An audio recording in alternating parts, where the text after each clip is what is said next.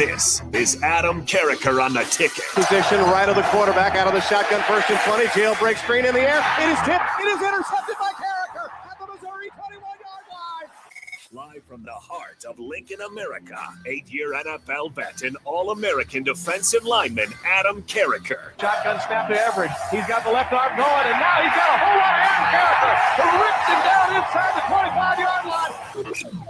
On 93.7 The Ticket and theticketfm.com. Here's your host, Adam Carriker.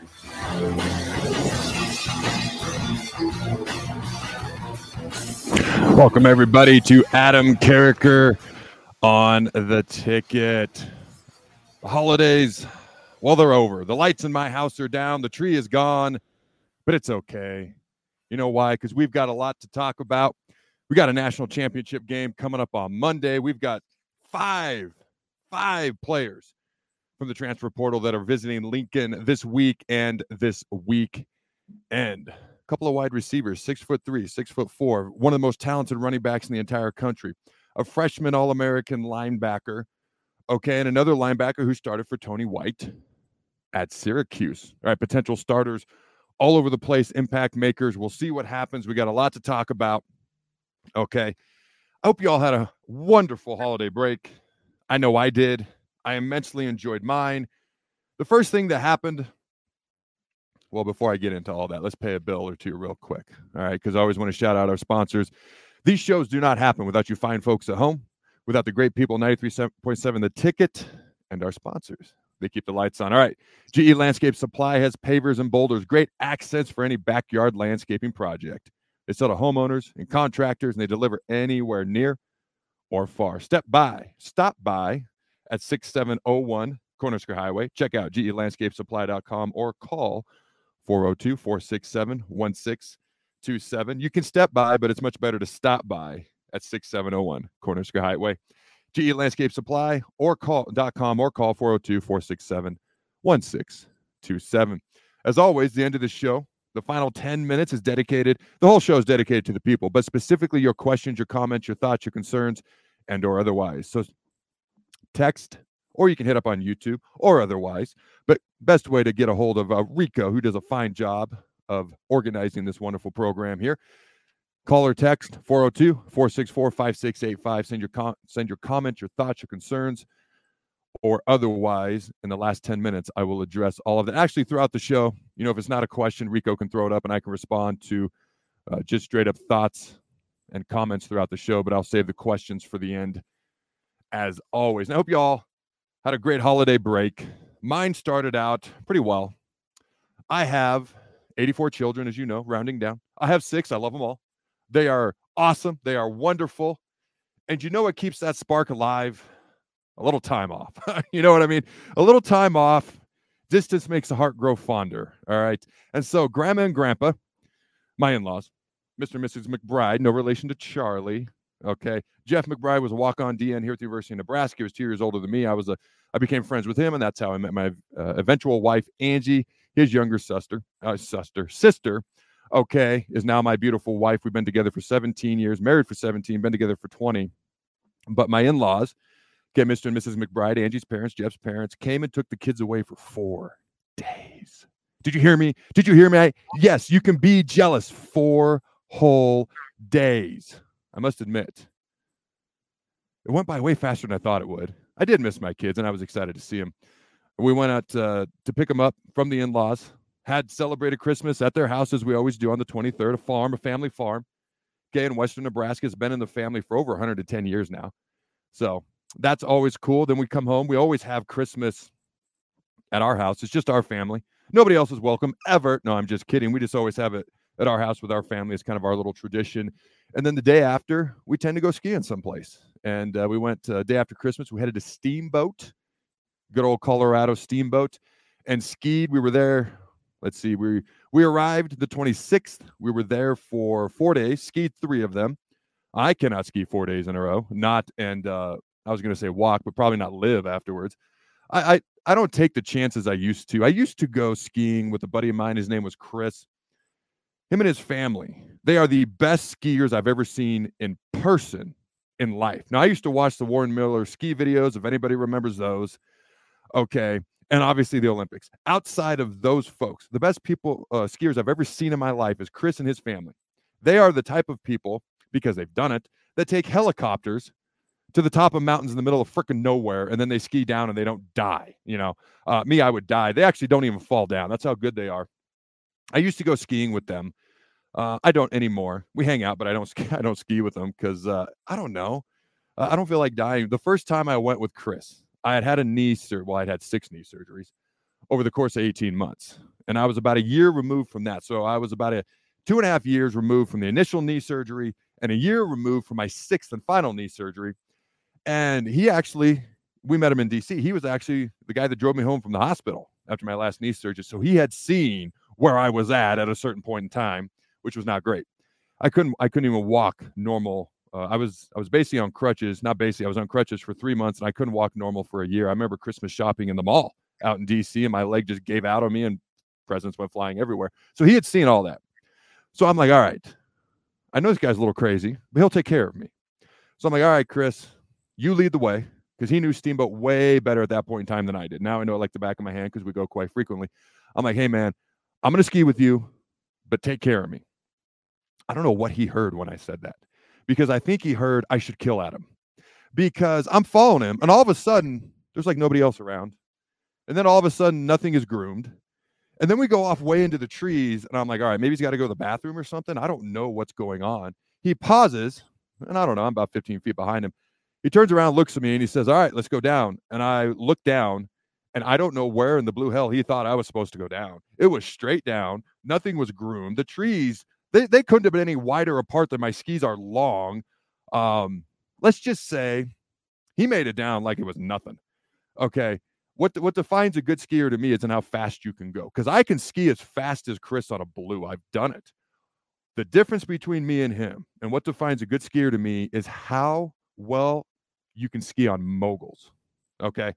He skis the same speed on a double black as he does a blue. I do not. That is the difference. So he goes down like it's nothing. I swear to God, it took me, it felt like hours. It probably took me a good solid 20 to 30 minutes just to get to where he was, which was maybe 50 yards away from me. So, anyways, I digress. I don't do that anymore. Now I ski with my kids. Okay. And they're they're at a level that's more appropriate for me. I'm actually a pretty good skier. I'm just not a Warren Miller ski video type guy. So that was pretty fun. Obviously, watched the college football playoff games, two of the best college football playoff games I think we've ever had. Okay, and I think we're set up for a phenomenal national championship game on Monday night. Michigan, Washington, clearly the two best teams in the country. If you watched Michigan and Alabama, Michigan was clearly the better team. The first half, clearly the better team. Alabama made some halftime adjustments. They made a little bit of a run. Okay. But really, what kept them in the game was god awful special teams by Michigan. If they don't play that awful with special teams on the Wolverines, I mean, the game's the game's definitely not going into overtime. They might have won by double digits. I don't mean they would have ran Alabama off the field, but they were the better team. When you hand Alabama a touchdown off a muff punt, when you mishandle an extra point, okay, and then you miss the field goals, and Alabama's booming them from 50 plus, looking like he can make it from 70 plus. Okay. I exaggerate just a smidge, maybe only 69 plus.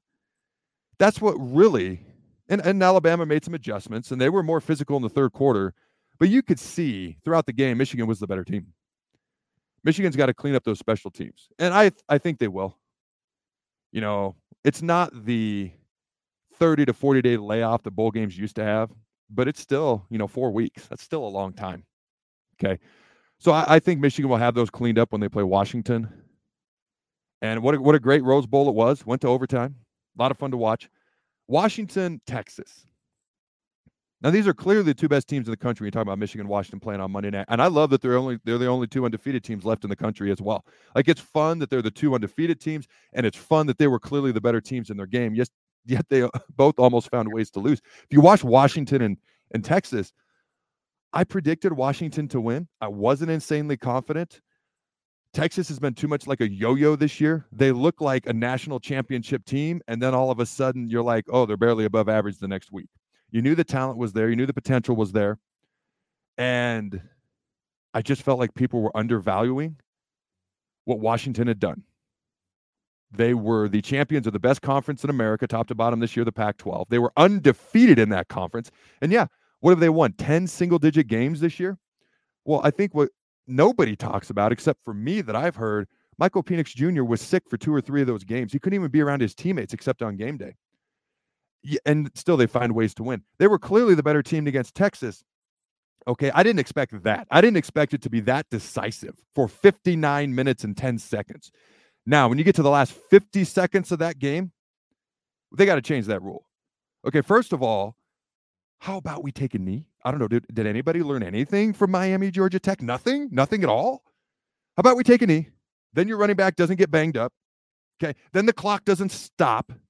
Because had the clock not stopped, had they just taken a knee and punted it, all right, Texas would have gotten the ball at about their 15 to 20 yard line with 15 seconds and no timeouts. Good luck. You had to score a touchdown. Instead, the running back gets injured. The, the clock stops 50 seconds when Washington punts it. Then their long snapper decides to interfere, kick catch interference. So now Texas gets the ball in much better field position with 43 seconds at that point. And they had, what was it, three, four shots at the end zone? I'm like, I was so mad for a couple of reasons. Number one, I'm like, Texas is going to win. My God, Texas. Texas. Yes, that's how I said it. Somebody actually tweeted that to me. So I'm going to, I said it one more time. Texas. I don't want Texas to win. Number two, the better team wasn't going to win. Washington was the better team. It's a rule that needs to be changed. It was bad management by Washington's coaching staff by not just taking a knee, okay, and, and other things of that nature. And I'm like, oh man, I want to see Michael Penix Jr. versus the number one total defense in the country, the number one scoring defense in the country, the number one passing offense in the country, a top 10 offense in the country, maybe the best throwing quarterback in the country. Jayden Daniels, a little bit better runner. Michael Penix actually can run. If you saw, he would take off. But he's had two ACL surgeries plus an additional two surgeries. He's had four season ending surgeries throughout his career. In the past two years, when he's healthy, you see how good he can be. Okay, but he's probably the best just pure passing college quarterback this year. I want to see that versus Michigan's defense. Okay. And I'm like, we're not going to get to see it because Texas is going to complete one of these four passes, and they didn't. Washington is like what 120th in the country in pass defense. I think they're 100th in the country stopping the run. Like, I couldn't believe they actually stopped them. I feel like a lot of their stats are skewed because they score a lot of points. So other teams score a lot of points. They throw the ball a lot more. They played seven ranked teams this year. Okay, three teams that are in the top 10. Who knows? Maybe Oregon's end up ends up in the top five. So as of right now, before they play Michigan, be three teams in the top five. So they played a much, much, much, much tougher schedule. Okay, than Texas and or Michigan. And so I was I was mad because I didn't want Texas to win. I was mad because I wanted to see the matchup of Washington versus Michigan's defense. Washington's passing, number one passing offense in the country. And I'm not saying this Washington team is like 2019 LSU, but I will say they have three NFL receivers. They have a first round draft pick, a quarterback. The only thing that's keeping him from being a top 10 pick, potentially, he may be anyways, especially if he plays lights out versus Michigan, is his injuries. It's going to it's gonna make some teams leery. Talk about Michael Penix and NFL teams being leery of his injuries. But I am excited to watch Washington, Michigan, the best offense in the country, the best defense in the country. What would have been an old Rose Bowl game back in the day. So, anyways, Washington, they find ways to get it done, even though the stats defensively may not wow you. And I, the only thing that concerned me really was Texas's defensive line. They may have the two best D tackles in the country and their ability to get after the quarterback. I mean, when they played Alabama earlier in the year, and Alabama, they're a different team now than they were. Okay. Maybe the most improved team in the country. All right. The, what they lacked, because they could run the ball, they have an offensive line bigger than most NFL teams was it two or three offensive linemen that are 350 pound 350 pounds plus the mouth doesn't even want to say it because it's so hard for me to believe and then jalen milroe obviously can he might be the fastest player on the field when he's out there he throws a great deep ball but he he doesn't make quick reads he doesn't complete the short passes he doesn't complete the intermediate passes so if you can limit the run and shut down the, the play action deep pass game alabama's in trouble and that's what michigan did my point is simply this texas got after Wash or uh, Alabama's quarterback and their offensive line that fourth quarter, and they could not protect Milroe at all when they tried to pass the ball. And that was my fear with Washington. Washington's offensive line played just fine. The difference is Michael Penix Jr. He is the freaking X factor. He was the difference against a very young, okay, Texas secondary. He's got three NFL receivers he's, he's throwing to. His offensive line protected him well. But when Texas did get pressure, he has great pocket awareness. The other thing he does, he makes insanely fast decisions. Now, I'm not going to say he's Tom Brady or anything like that, but he reminds me of what a college version of Tom Brady might have been. All right, Penix, sorry. And so when Texas would have blitzers come free, when they would get pressure, he got rid of the ball so quick. He was so accurate. His release is so quick. They didn't hit him once. Texas had zero sacks, zero tackles for loss. I think the only way Michigan can beat Washington, not the only way, but the main key to beating Washington is how the Giants beat Tom Brady and the Patriots twice. Okay. Because in that first Super Bowl, 07, the Patriots were 18 and 0. At the end of the regular season, the Giants were 9 and 7. They'd already lost at home to the Patriots that year. What they did in that Super Bowl and how they beat them and how they beat them a couple years later in the next Super Bowl, they got pressure on Brady. Because if you blitz a guy like Brady or Manning and what I saw out of Penix against Texas and, and throughout the year that I've watched, he he makes such quick decisions. He gets the ball out so fast, you're probably not going to get to him. And now you've got less guys in the back end, and you're susceptible to big plays by those talented receivers. Michigan has to do what the Giants did. They have to be able to get pressure with four guys, maybe five every once in a while, but four guys so you don't leave yourself so susceptible to big plays in the back end. If they can't get pressure with four and they're forced to blitz, I think they're going to get sliced and diced. Now, I think Michigan, I am going to predict them to win the game. Okay, I'm not uber confident. I'll talk a lot more about this on Monday. I did not intend to talk about this at the length that I did today. I'm excited to be back. I feel rejuvenated. Life is great. I got a case of the wonderful Fridays. Okay. Immensely enjoyed the college football playoff. Looking forward to 12 teams. Bowl games mean nothing. I can talk about more, that more after the break. But I think this college football playoff national championship that we're going to have on Monday, I think it's going to be a lot of fun. All right. So when we come back from the break, we are going to talk about Nebraska men's basketball, women's basketball. They're both off to hot, hot starts. Easy for me to say this season. Okay. And I got a question here from a fan already, or a statement. It's a question. Okay. I'll get to that after the break as well. Again, you can send your questions, comments, thoughts, concerns, or otherwise to 402 464 5685. And we'll be right back, right back after a short break.